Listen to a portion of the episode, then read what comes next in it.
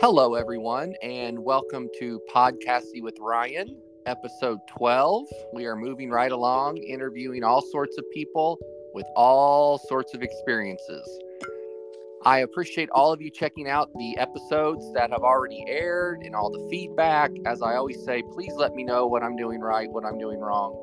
I am certainly an amateur, so we are learning as we go. But thank you so much for the support. Thank you for the reviews on the podcast. All of that is greatly appreciated. Episode 12, we have a very special guest. We have Josh Pettit. And you probably know Josh from TikTok and Facebook. Josh Pettit recorded a famous viral video with his mother, who is battling late stages Alzheimer's looking into the mirror and talking to this fabulous lady in the mirror that of course is herself but it was just it was heartfelt it was it was a bit sad i guess in a way too but also just incredibly genuine. And we are so happy to have josh on here to talk about his his experience betty's experience and bob's experience his father. So josh i hope i did justice there with your intro. Oh you did a great job. Thank you so much for having me. You are so welcome all right, so I love questions. So let's just start with give us a little background about your family, where you all come from, what um, you know, what your father did, what you did enjoying life with Betty and Bob growing up, and so on. Okay, well, uh, we're from the Buffalo, New York area originally, um, although we live in North Carolina now, and um, I, I lived the storybook um, classic fairy tale, you know, family with two great parents that did a great job. Um, I have two older siblings, but there's a little there's a, a 13 year age gap between myself and my other brothers. Um, so I'm definitely the baby of the family, and uh, we spent a lot of time uh, growing up. My parents like to travel and you know go boating and camping and things like that. So um, they kind of those are hobbies that stick with me to this day.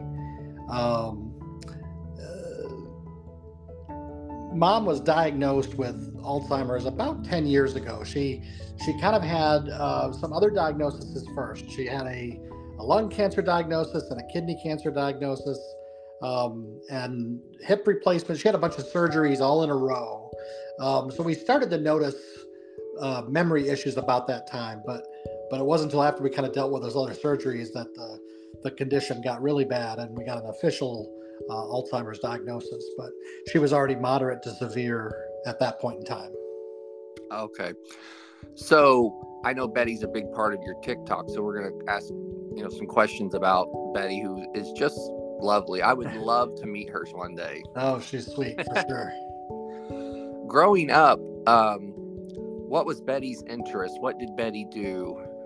She was the classic, um, you know, sitcom, um, stay at home mom and housewife. So she, you know, she cooked, she cleaned, she got my dad ready for work and out the door, took care of all the kids, you know, ran us to and from school and Cub Scouts and, you know, all that, all that type of stuff. Just really, um, you know, did a good job taking care of the flowers and the garden around the house and just keeping, keeping things immaculate. So, um, she really took pride in being in that being her job or her career.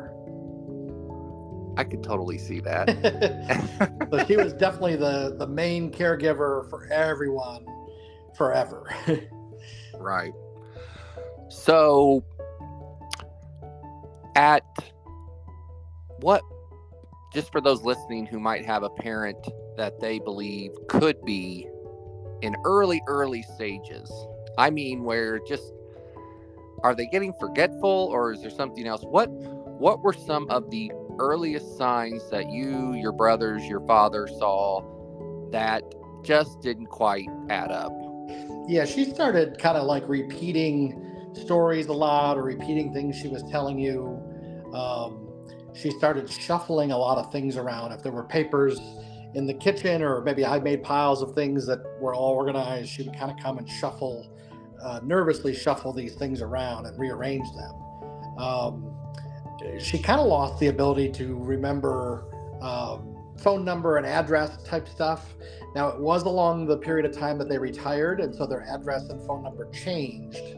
Um, so it was kind of like it's not like she forgot her longtime phone number and address, but then all of a sudden when she had a new one, it was um, it was kind of impossible for her to ever really retain getting her phone number right or her address right. Um, and she covered really well. Um, we've ne- she's never been aware or admitted or talked about having any kind of problem. So she always kind of, I think, just mentally lived in denial. Um, but we saw these she signs. Never, she never said, um, you know, I I don't know what's going to happen in the future, but I just want you to know at this moment, I love you. You know, none of that type of. No, no, she never, never really acknowledged that there was a, a, a, memory issue or even that she was having any trouble. She just covered well. Well, you didn't tell me these things, or I didn't know, or I can't remember the new phone number. I don't, you know, she would go to the grocery store or we'd go to the grocery store with her, you know, and she didn't really uh, know how to check out with the pin pad and the debit card. Although some of that technology was kind of becoming new at the time and wasn't really what she was used to, but she she really was um, quickly. You had to kind of you know take care of her in those in those aspects, and she she leaned on my father heavily to you know manage all those details of what their new phone number was and how they were paying for groceries and and that that sort of stuff. Um, but yeah, she never. She's always kind of lived in denial, and you know, to this day, she. You know, we will go to doctor's visits and it's discussed in front of her, and now I don't think she cognitively gets that we're even talking about her. But early on, she she never really um, admitted that there was any kind of issue.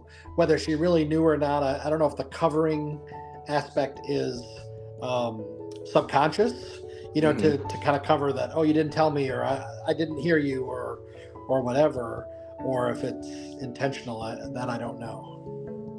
Yeah, that's interesting, especially if years ago when it was discussed in front of her doctor, did she just sit there and listen?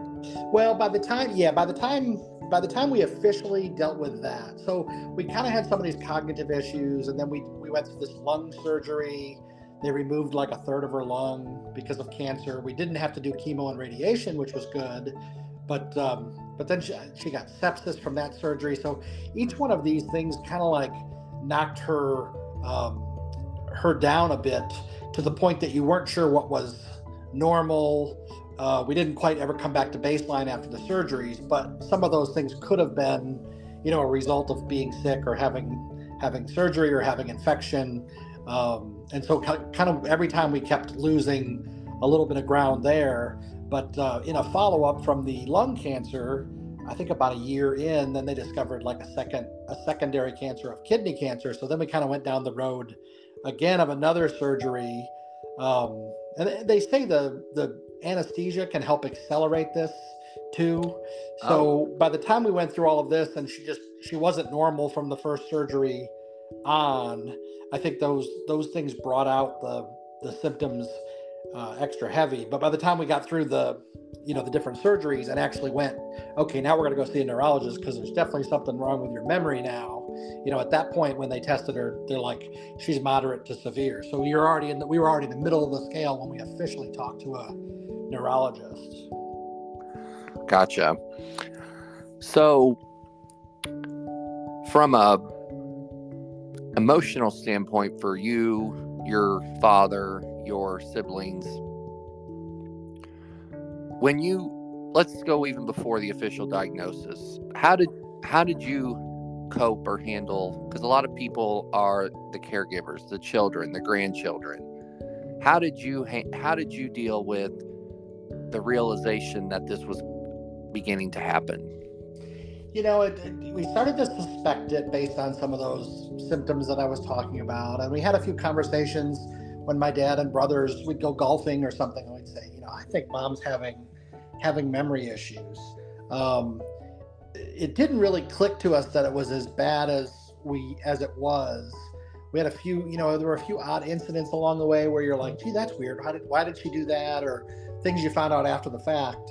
Um, and then it really hit us my, my parents were retired and they were living in a in an RV down in Florida in their retirement when she got the diagnosis of cancer. And they had come up to visit me for the summer.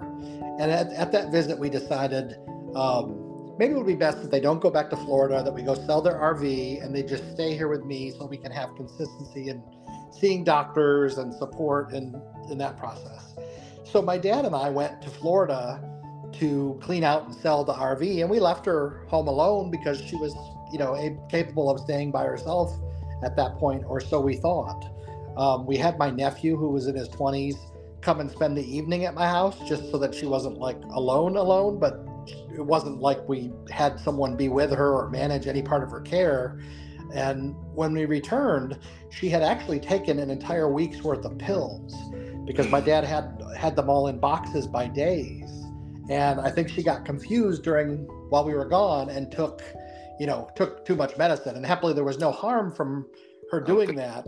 But that was kind of the light bulb moment of, oh, we really we didn't realize like we needed to manage the medicine. My dad always did. You know, he had the boxes and he'd get the pills out at night and give them to her, but he would do that with his own pills. So it wasn't like we felt like we needed to manage the medicine. It was just something he did. But then we had that light bulb moment of, oh, she she really kind of lost track of what day it was because she wasn't able to handle a box that said Monday, a box that said Tuesday, you know, with the AM, PM, bedtime type things.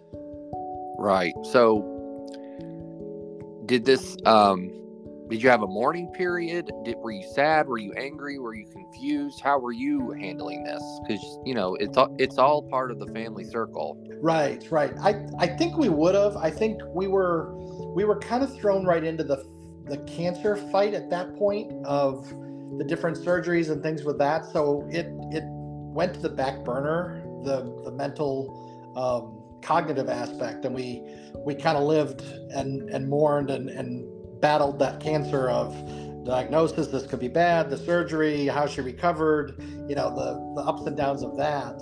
Um, and then it kind of hits you you know and it, it, at that point it was it was like a light switch uh, at that point she was kind of cognitively gone and um, yeah there is a little bit of a mourning process like where you kind of realize your mom is not she's not the same person she was when I grew up. I mean, there's definitely elements of her that are still there, but she's a very a very different person, obviously. So in a way, do you have to sort of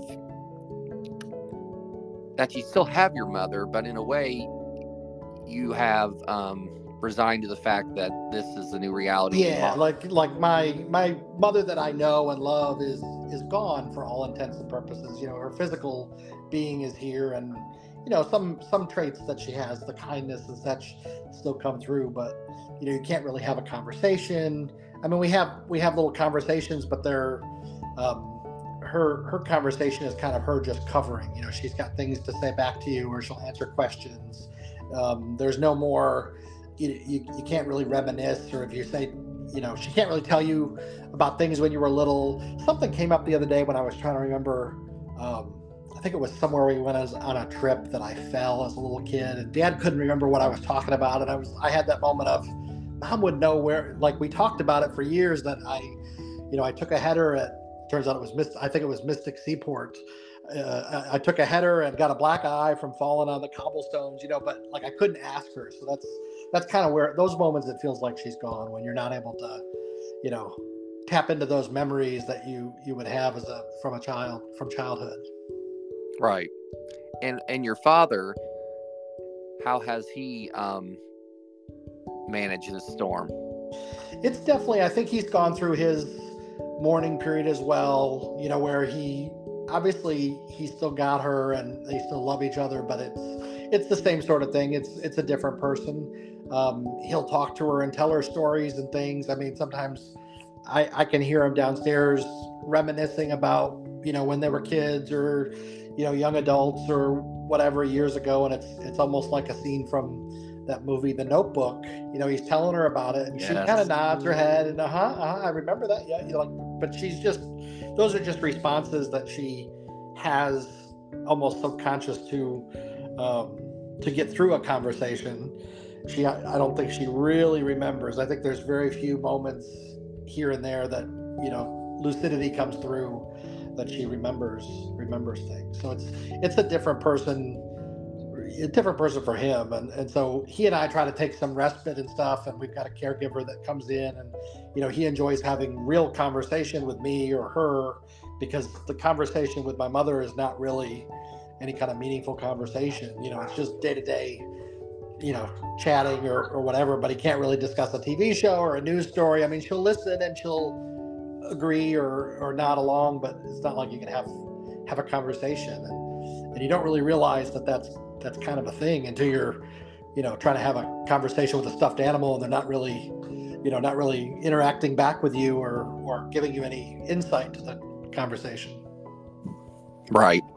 Yeah, you. I mean, from when people check out your uh, Facebook or TikTok, you can. And one of the reasons I was attracted to your your social media is through all you just said. Your mother will look at your father, and like I said, I've never met them, but some things are universal. And when they, when she looks at him, it's like she knows she's where she's supposed to be. Right, right. They still, regardless I mean, the, the love is there no matter what. Um, and what's interesting now is is what's kind of happening. She'll she'll still remember me, or if we say if if he says that's Josh, but a lot of times, like if she's by herself and one of us walks in the room, we're both Bob. So if I walk close to her walk into the room, you know, and she's looking for generally what happens is she's with the caregiver and she's content until one of us gets within sight. And then she you know she wants to get our attention. She wants us and and she'll call me bob because obviously i i look like a younger version of my father. And so i think in her head you know she just she knows that i'm safe too but i think safe right now is boiling down to bob. Um you know and she'll she'll be asking me bob take me home or bob are we ready to go and you know sometimes i just go along with it and other times you know i'll be like i'm josh you know and then she's like oh i know that you know but but Right. uh So she is fully aware of who your father is at all times. For sure, for sure. Isn't that interesting? Because yet you and your brothers, it's hit and miss. Yeah, yeah. It's it's definitely. I mean, I'm around all the time, so it's it's definitely more likely that she remembers me, um, and that's that's new that she's starting to not. But she she maybe can't name who I am, but she definitely recognizes me. So there's still that familiarity. Like I say, maybe I look like him. Um, I have another brother that her the oldest brother doesn't doesn't see her very often. Um, he's not in the area, but the the middle brother lives in the area and typically comes once a week. And again, she kind of knows who he is, but there's there's a little bit of time where she doesn't really, you know, she might ask who he is, or he has to tell her who who he is. Right. You know, I've heard stories where people who um, played the piano, they can still play the piano, or they can still type on a typewriter, or something from way back in their past that they can still just uh, chat like like it's fresh on their mind. Is there anything that your mom, that your mother can recall that she's just as sharp as ever? we were just talking about this the other day, which is kind of funny. She she didn't have much of a temper um, when I was growing up. She was pretty even keeled, but now, and she is now. But you know, getting her dressed, giving her a shower, um, caregiver assisting her in the bathroom, or a cleanup in the bathroom, those things aggravate her, and she gets angry and she'll yell. And she does not it's funny when she's angry and wanting to yell you know it might be you're hurting me or leave me alone even though nobody's hurting her nobody's you know they're just maybe they're pulling the pants up or maybe we're cleaning her up or whatever.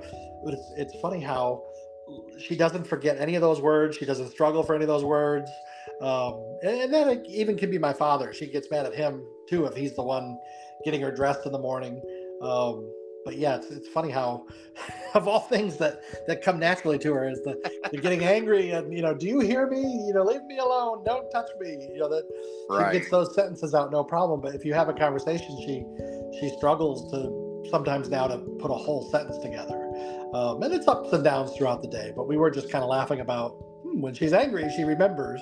Right. Um, someone else had suggested music, and I, I did a video where I sang as a as a child. She she always sang me the song "You Are My Sunshine," and I did a video of singing her that song, and it was like she lit up and she almost knew the words, you know, for a brief moment. Um, so it's funny how there there's a few ways to kind of unlock a core memory, but for the most part, um, we haven't found. I mean, she was she was big into cooking and cleaning, and she just physically doesn't do any of those things anymore. Um, we've gotten some of the baby dolls, and, and that kind of keeps her interested, but she almost I can't get her to hold it like like she would have held a baby when she was grandma, you know. Right. She she's had experience holding lots of babies. She's got four grandchildren uh, that are grown now, but she's done her fair share of holding babies, and it's funny she just doesn't really. It's not even like a muscle memory as to how to how to deal with a baby. Right. Which a lot of a lot of people say that that's that's a trigger for a lot of women is you know bring the baby doll in and the the mother instincts come right back, but Right. um, we're still kind of searching for those things for her. Right. So mu- so music. I know one video you did Johnny Cash. Is there music that she just snaps and Yeah, the older stuff she likes Johnny Cash or Kenny Rogers or like I said, that "You Are My Sunshine" song. She seemed to know that right away and, and could almost sing along to it. right? Um. So as you move, as you move forward, um, and for those who are have parents that are struggling, I noticed you've mentioned several times how important it is for you and your dad to have time away. That was the biggest lesson. We we he was very resistant to it for a long time, and people kept telling me you have to have respite. And of course, I I mean I'm a caregiver, but my dad's the primary caregiver. They just happen to live with me, which makes it easier. So I I still go out for work things. I still go out with my friends. I go on trips. You know, I'm in and out. I, I I'm thankfully I'm not really tied to have to be here 24 seven, but he is, and he wouldn't he wouldn't want to ever like leave her overnight or anything. But um, you know, it's definitely harder when I'm not around. So that was one of the things. Uh, about a about a year and a half ago, we, uh, you know, I, I had to really work to persuade him because he thought we don't really need we don't need that kind of help. We don't need. But we were starting to have difficulty giving her a bath and stuff. She was really resistant to my father doing that, and and so we brought a caregiver in for a few hours twice a week, who you know gave us the opportunity to go out and play golf or go out and go to lunch and or go to dinner or whatever and, and just go shopping and have conversations that weren't interrupted because she'll sit there and go you know bob bob you know she'll want attention she'll want to go home she'll want to do whatever so it's even hard it's like having a small child it's hard to have a conversation. Um, so that was a huge thing and we discovered like a caregiver can make shower time or bath time go a lot easier than we were we were having you know like it just it was becoming part of a routine. And over time we've increased that that help. Um, he had my dad's had two strokes. One he had right in the heart of her having like she had the lung cancer and the kidney cancer and some other surgeries and he had one stroke right in the heart of that which is about eight or nine years ago. And then he had one i think in june of this year. Thankfully they didn't um, they one affected his balance and one affected his vision but uh, he's been able to kind of recover recover from that but we definitely amped up the help after his stroke because uh, two reasons. I want to take it easy on him and not you know not put such a burden on him taking care of her but also i want to i want to have a, a team on the bench of people that i can call on because if if he gets sick or goes down for any reason you know then there is a, an immediate immediate need for her care. So having people that i can call on to help that are already in the routine is kind of essential Right. And like many things, if if you're not in a good place, you're not going to be in a good place for your mother. Right, exactly. Exactly. So that being able to refresh gives us the patience and the energy and the, you know, the the drive to continue and, and try to make it the best the best scenario possible for sure. Yeah. So you highly recommend for people out there who have family with Alzheimer's that it doesn't mean you're neglecting them if you step away for a bit. Yeah, absolutely. Anything you can do to get some respite care. And a lot of, you know, I I didn't take advantage of it for a long time, but I had a lot of there's more people that are affected by this disease than I realized until we started really talking about it. But there there were a lot of people I didn't take up on the offer for a long time who had mothers or grandparents or you know just knew about it that would that would say, you know, hey, if you want me to come sit with her for a little bit or you know, I'd love to come hang out for a little bit. And we didn't always take advantage of this because it felt like an imposition of someone coming over to the house and sitting with her while we go out to to eat or something, but I wish I had Uh, I wish we Gotcha. had taken more advantage of that because those those little bits of time would have gone a long way. So uh, Right. even if you can't, even if you can't pay somebody, you know, to come in and help, there may be there's a lot of people that may be willing to just come, you know, spend a, spend an hour or two with with your loved one so that you can, you know, go out to the store or go shopping for some clothes or, you know, just something on your own to, to get yourself out.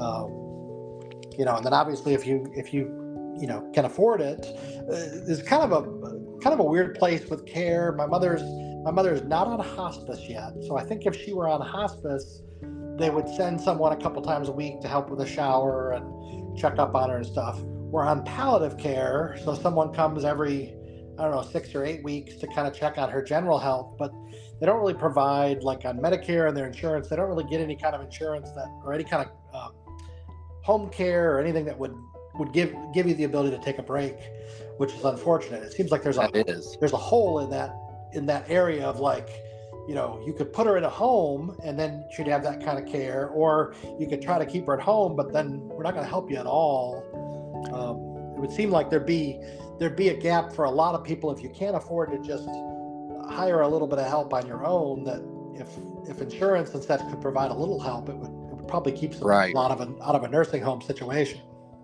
Right. Because that's something that you guys wanted to avoid at pretty much all costs. yeah right? for sure if we can keep her at home um, definitely that's our that's our option she's got so much so much better care i mean some people you know don't have that option and there you know there are good homes and bad homes um, you know and there there we've talked to a lot of nice caregivers that work in homes so i mean not i'm not looking down on anybody that right. has to put their loved one in the memory care but you know for us our our goal is you know while we're able to keep her home for sure to try to do that Right.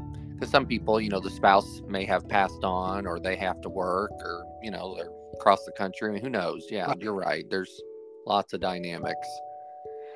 Um, with her, what about um, their social circle of friends? How how did that play out?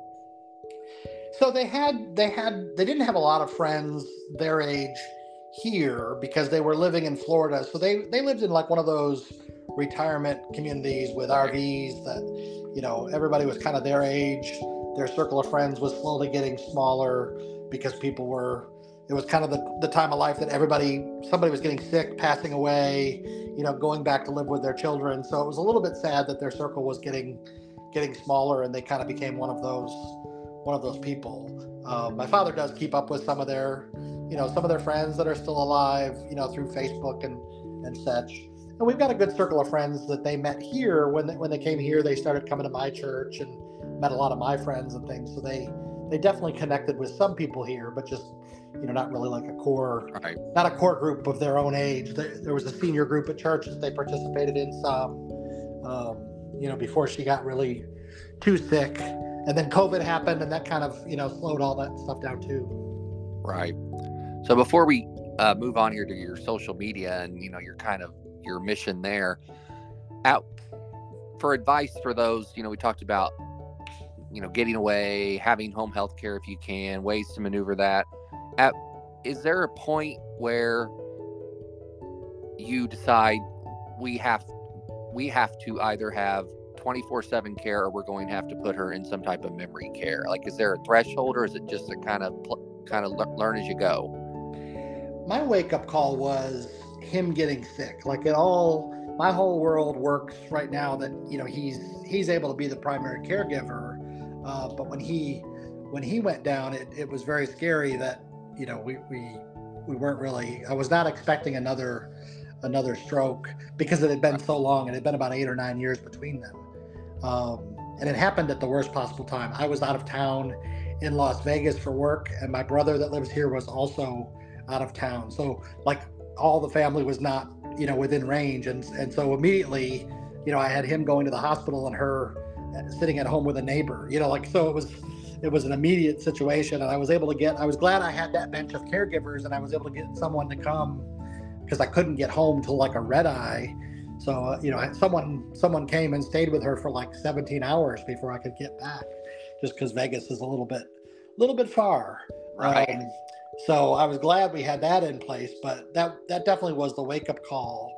And happily, the catalyst that that had us increase the help is a few weeks prior to that, he had a, a cataract surgery, and that part of that cataract surgery is you can't bend over for a week, and so we had people in all day, every day, just to you know be his hands and and help him so that he wasn't bending over, picking up anything, or having to help change your pants or socks or anything like that. So happily, we had kind of just dipped our feet in with that of having more help, and then it you know ended up being a, a little bit of a necessity. Um, you know now he's he's back, you know, to where he was before, so there's no trouble we had um, some some people that couldn't come. We couldn't get workers this last weekend, and so it wasn't a big deal. I was around, and you know, it's no big deal to not have the help. It's nice to have the extra help if I happen to be out of town or something. Right. So, at what point? So you you know you have you have hundreds of thousands of followers on Facebook and TikTok, and we talked. You know, in my intro, I talked about the mirror video. How did that change your life? That video. You know, that was a total a total accident. But we were I had taken them to the beach for the week of Thanksgiving, and the beach house had a full length mirror. And I, I kind of just caught her talking to herself like that on the way into their bedroom, and filmed it. Thought it was cute. I, I've always um, putting my parents on social media is not anything new. I've done that since the dawn of social media with all their silly antics and things. So anytime anything silly happened or if we had the opportunity to laugh at one or the other or kind of laugh at ourselves, um, I have always kind of put that on social media. Even before mom was sick, we made some silly videos and, and she always kind of enjoyed doing that and maybe even enjoyed the attention of that. Um, you know, just kind of being silly on social media or silly on videos. And so I took that video silly. This was something my my my uh, friends used to always joke. They're like, "You need a reality series with your parents," you know, because they would just follow my Facebook, and I'd see people at church on Sunday, and they would say, "Oh my gosh, it was so funny when your mother did this or your dad did this," and they got such a kick out of it. So I just put that thing on my Facebook, which was only to my friends, um, you know, just being funny. And one of my friends wrote to me and said, "That thing's going to go viral." You know, I kind of just laughed. I'm like, okay, well, I didn't even put it where it was the public could see it, and I thought that was funny. But as a farce, I went ahead and uploaded it to TikTok, of which I had only done some silly lip sync. I'd done some silly TikTok things myself on there, and then we woke up in the morning and it was like, oh, there's 10,000 people saw this, and, and you know, by lunch it was, oh my gosh, it's 30,000 people. You know, it just kept growing, and the comments, it kept going and going, and you know, all my previous TikToks had 20 views tops and maybe one comment you know just it was like wow i've never seen you know i couldn't even keep up with it. Um, and then it was on that trip that then people were like i want to see more of bob and betty and i kind of the light bulb went off that for years my friends have always enjoyed following these antics and now there's a whole group of strangers that want to see you know what kind of fun these two are having. So i started digging up some older videos and, I, and reposting them. I started making new videos and then we started to get so many nice messages of people that were I did not realize how many people were affected by this disease that had a mother, a father, a, a grandma. You know, people just it the the messages we got were just so heartwarming and so touching, and and people were people were legitimately wanting to understand. Does she not recognize herself in a mirror? You know, there was a whole group of people that didn't even understand the disease that that was even something possible um, and then there were a lot of other people that had dealt with it that, you know, just wanted to see and connect with with someone else going through it. And so that was when we kind of made the decision. We're like, okay, like this is this is a broader a broader reach that we we could have here and, and kind of teach more people about this disease and kind of show what our life is like on a daily basis. Right. And I, I love the daily videos, you know, just what I like, you know, she's drinking her coffee and you're like, Mom, what are you doing? Right nothing. Yep. Yeah. you know, they're they're just very relatable. And you for those of you who've not watched the videos, please go to Josh Pettit and you'll see, you know, you'll know exactly where you are. You'll see lots of videos with his parents and himself. And I can't, I need to know your hint because I mean, I have an Amazon wish list and I'll get some cute stuff here or there every couple months, but your mother, she is spoiled rotten. so it blew up last Christmas um, it was really funny. The mirror video went viral and it and it got picked up by like overseas. It got picked up on like the Daily Mail, and it got there was an interview we did, and it was like popular overseas, but there wasn't a lot of popularity in the U.S. And so that first Christmas was kind of overseas, and it and it happened and died down quickly. And then it seemed to go a whole other Christmas or a whole other year to the fall. And I made a video where she wanted a cookie one morning for breakfast. And I kind of was being snarky and I'm like, you can't have a cookie for breakfast. You know, you, you wouldn't have given me a cookie as a kid. Would you have given me a cookie? You know, and and and I wouldn't let her have it, but I was I was being funny. We actually did it as two parts. The second part, dad gave her the cookie. But I posted the first part where I didn't give her the cookie, and the internet outcried about not giving her the cookie. And that started a parade of people wanting to send her cookies. So it started first with cookies, and then it it progressed into like her birthday's December 1st and Christmas season, and the cookies turned into cookies and blankets and stuffed animals and slippers and you know all kinds of things. And so then uh, local newspaper picked it up, local news, CNN, um, several other media things picked it up last Christmas. Not only the original mirror video, but then also talking about the entire world sending her these presents from from everywhere. And so that kind of was like another push of growth for us and another opportunity to reach more people. Um, and we've we've since worked hard to channel all the gifts towards our Alzheimer Association fundraiser because obviously we we're very blessed and you know we we really don't need that many that many things. We want to be able to do a, a greater good through a Alzheimer Association fundraiser, but that was kind of where that popularity came from, all because we wouldn't give her cookies for breakfast. yeah, I mean, she, I, I mean, she gets, yeah, like you said, slippers and t-shirts and baby dolls and, Yes. a, and, a, and a, a, a toy dog and um, yeah, Christmas Christmas time it literally was like a like a vehicle worth of boxes every day. It was, it was a little bit insane. We're like, oh my gosh, we're drowning in cardboard, you know, just opening things. you know, a lot of there's a lot of people with Alzheimer's and probably a lot of people that are on social media. I mean, not millions, but what do you think draws people to your mother? I think the like the original video was just how kind she was to herself. She was she was truly the, little sweet old lady, uh, smiling at herself. I mean, she high fived herself in the mirror. Um, she you know just was as kind as could be, and that that kind of was the human interest angle from the beginning. Is you know someone to be that kind to a stranger. You know when you're really you should be that kind to yourself, and most people aren't. Um, so that was kind of the irony is that you know she really she was being that kind to a total stranger. Um, someone this Christmas, and there's a video that we posted, but someone sent a full length mirror at Christmas time, and I think it was Christmas Day. My brother's my, my brother was over for dinner, and I, I waited for him because it was this ginormous box to open, and I, I waited for his help to kind of get it out and up, and, and we set it up next to her at the dinner table, you know, and and and again she we didn't have to set it all up. We just put the mirror there and she started talking to herself.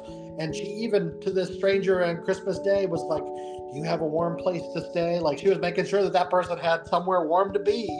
Um, so that's it's funny that that that is a, a, a trait of hers that still comes Wow. out the the kindness and the taking care of people and uh, it's funny how you know we didn't even have to work at that we literally just propped a mirror next to her and it happened So, Right. funny. That is an amazing story. yeah yeah. so that was it was definitely a lot of fun we we we've had an abundance of of gifts and still I, I actually have some christmas gift videos still in the hopper that i haven't even posted them all yet. So every once in a while i i, I still release like a new gift video but most of those happen around christmas time. But we still do get a few things here and there which is which is great. It gives uh, you know people said well it's overwhelming to her or whatever but honestly it was a nice distraction for her and my father because it gave them you know stuff to do to go through these new things and read all these notes we've gotten so many cards and letters from all over the world and my dad gets a real kick out of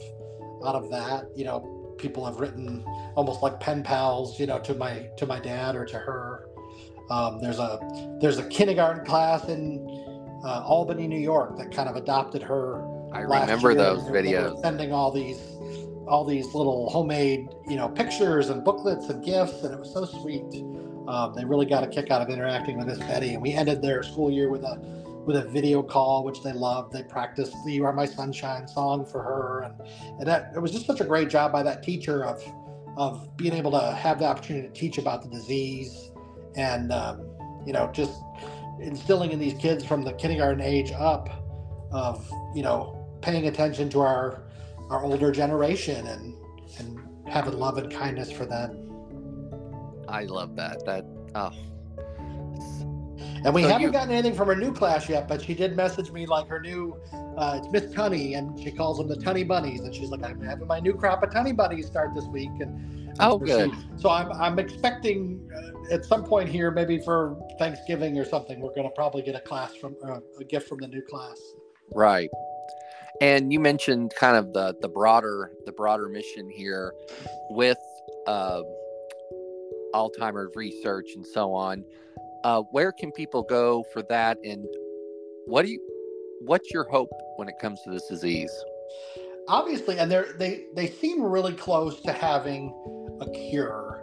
Um, you know, not that this is something that's going to save Betty at this point, or even my generation, but we may be able to to work on a cure for uh, those younger than me for that next generation. So, you know, they're making they're making progress in the research and the medicines and and such to to be able to to counteract this disease. So, my hope is that with the funding through the Alzheimer's Association, that you know, in five or ten years, we can we can say that this disease, you know, doesn't exist anymore, which would be Oh, kind of like polio or something like that. right, exactly. And it's what's you, they can just Google end Alzheimer's or Alzheimer's Association. Yeah, the Alzheimer's Association. We've got a we've got a website for my mom where I have links to everything, and it's i'mbetty.com. And on there we have a link to our Alzheimer's Association fundraiser. It takes you. We don't collect and handle the money ourselves. It takes you to a page for Betty on the Alzheimer's Association website, so they can give directly to um, to that. But they can go to i'mbetty.com or the links in my social media profiles. I have the donation link there. Um, and and there's a little you'll see the the goal and the number of you know number of dollars we collected last year so they do a fundraiser every year for the longest day which is the longest day of the year in the summer the summer solstice with the premise of the day with the most light is the day we're going to shine the light on this disease and so last year the, the fundraiser just wrapped up and it started new september 1st but last year we raised over $40000 which was Excellent. I think we were like the 17th largest or 17th biggest individual team in the United States. So we were real proud that we were able to direct direct that many of our followers to to give. And, and so we're we've started a new fundraiser this year, and and it would be great, you know, if all if it's one of those things if, if all of our followers would give a dollar or two dollars, you know, it would be it would be a, an insane amount of money, which would be Oh my God, yes. I mean, because on TikTok, I know you're over three hundred thousand Right. followers. and then Facebook is so if you do if you do them all, there's you know three quarters of a million followers easily. So if everybody gave a dollar, if everybody gave ten dollars, it would be an insane amount of insane amount of money for them. So, Absolutely. so we'll Absolutely. work work towards that, and we we. We definitely wanted to try to help channel. I mean, we appreciated all the gifts we got, but we only needed so many gifts, and, and want to do, you know, want to help more people than just my mother. Right. And that I think that's what I think that's what draws people in is your heart is truly in the right place. Thank you. Yeah, we try. Once we figured out we had this platform, then you know we kind of felt like, you know, good and bad. You know, we, we share good moments and bad moments, and some people criticize us for sharing the bad moments, but then other people appreciate seeing that, you know. Well, you want to make it realistic. right. The disease is not always her looking happy, um, you know, waving at herself in the mirror. Sometimes she's just crying because she wants to go home and doesn't know where she is, and that's just that's also part of the disease. And and you know, I think it's Sundowning, I know. exactly so it helps people see that you know before uh, hopefully before they have to deal with it with a, with a loved one and and maybe they can better understand and and maybe see ways that we we respond to it not that we're the best caregivers in the world it's a learning experience every day but um, we've definitely gotten a lot of tips and information from others and and shared that and we've shared things out. Somebody even wrote as silly as it was um, you know my dad had this stroke and i had posted about it. It affected half his field of vision. And there was a nurse that wrote to us just the other day that her husband was having that issue with half his field of vision went away and she had to like fight to take him to the ER but she had remembered seeing our video about my dad having the stroke. And they went to the ER and sure enough he was having a stroke and they were able to give him the clot busting medic- medicine so it's kind of that was kind of validation for us that had we not um, just gone ahead and shared what we share on social media that you know it, that's at least one bit of information that helped one person so if you i guess if you can help one person the world's a better place and I like to think that we've probably helped more than one person. Right. That is a perfect story to kind of exemplify what you all are trying to do here, and that's awareness. Exactly. So, in closing here, Josh, I have this has been amazing. Um, for those who do have family who have Alzheimer's, whatever the stage, what is your biggest piece of advice? I mean, it's going to be hard to have patience. It's going to be there's going to be days that it's not going to seem like you're doing a good job, but you know you just need to keep on keeping on and having patience and and showing love. Because I feel like even though they're confused, um, if you can try to make it as comfortable for them as possible, um, that's really the best thing you can do to, to give them comfort. Um, and then second, secondly, go ahead and try to take advantage of some help so that you can have breaks and recharge your your batteries as a caregiver because it's just like that airplane analogy. You know, you have to put your life mask, your uh, oxygen mask on first before you can help somebody. Yes. So you you have to make sure that you're not getting burned out in that in that regard either.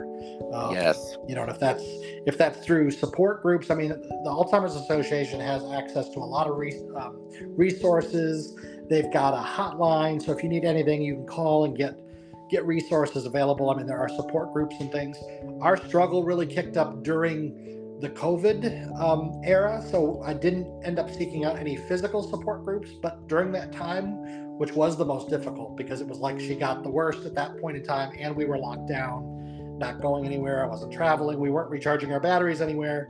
Um, I did reach out. I mean, there were, there's even some great like Facebook groups for Alzheimer um, support caregivers and and just tapping into that and realizing oh my gosh this is happening to somebody else i'm not alone was such a huge a huge help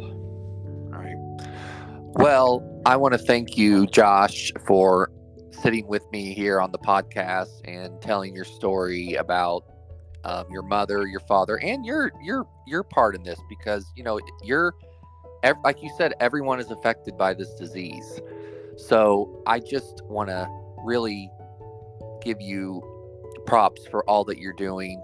I know it's not easy, and you know, I think people will check this out and check out your pages. And I mean, if it doesn't pull at your heartstrings, I don't know what will. right, right, for sure. So, well, I appreciate you having me on, and and we're will being willing to tackle such uh, diverse subjects. Absolutely. And I just want to thank all of you for listening. This is episode 12 of Podcasting with Ryan, talking with Josh Pettit about himself, his mother, Betty, and his father, Bob. Thank you all for listening. And until next time, just be a decent human being. Bye bye.